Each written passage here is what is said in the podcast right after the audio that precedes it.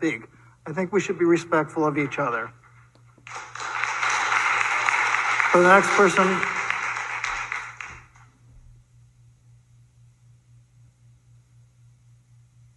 brother. Disappointed. My name's Dr. Sean Brooks, PhD, um, Oxford. I have 48 publications, including 23 books. I've studied health, medicine, anatomy, and physiology for approximately 21 years.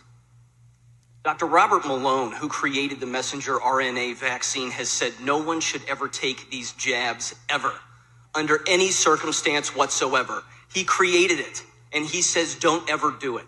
So let me explain what's going to happen to the people who have ta- taken it. Excuse me. The people who have taken it are going to die in the next six months to three to five years for three reasons. Number one, you have d- dr- dramatically decreased your own immune system by 35%. The first jab did it by at least 15. The second did it by 35 now. If you take any booster shot, you will die. That's it. You take a flu shot in the future, you will die. The second reason, antibody dependent enhancement. Ant- antibody dependent enhancement is what is happening with these jabs with everybody who has taken them. Unless, of course, you've taken a placebo, but there's no way that you would know that. So, given that fact, antibody dependent enhancement tricks the entire body into believing that the cell that's eating the pathogen is eating it when it isn't. It ends up leading to what's called a cytokine storm, which causes organ failure. That will cause your death, and there's no stopping that. No amount of drugs will stop that. The third thing blood clotting. Everyone who has taken the jabs is blood clotting. If you don't believe me, there's a way you can find out. Take what's called a D dimer test. What that does is that detects blood clotting at the microscopic level.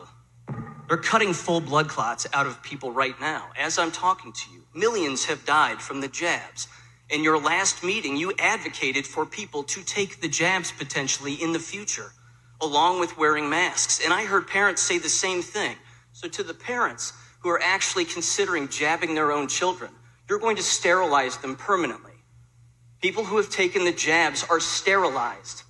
80% of women who have been jabbed have lost their children in the first trimester. You can't have kids. You've also injected yourself with the equivalent of HIV. You can now no longer breastfeed, donate blood, donate organs, donate blood plasma, nor bone marrow. If you don't believe me, try to donate blood and blood plasma and find out what happens. You will be denied. Unless, of course, you live in California, in which case they're allowing people to donate toxic blood with spike proteins in it. The jabs create spike proteins.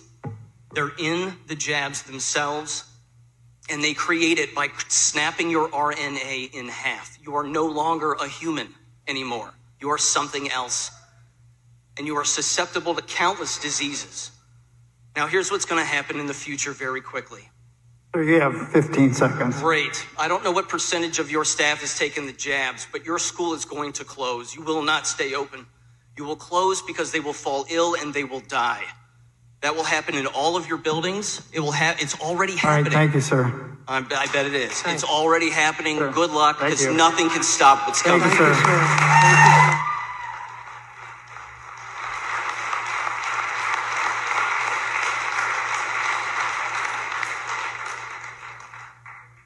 Like, We'll let everyone else speak first. it's all right, Jim. It's all right, Jim. Next person.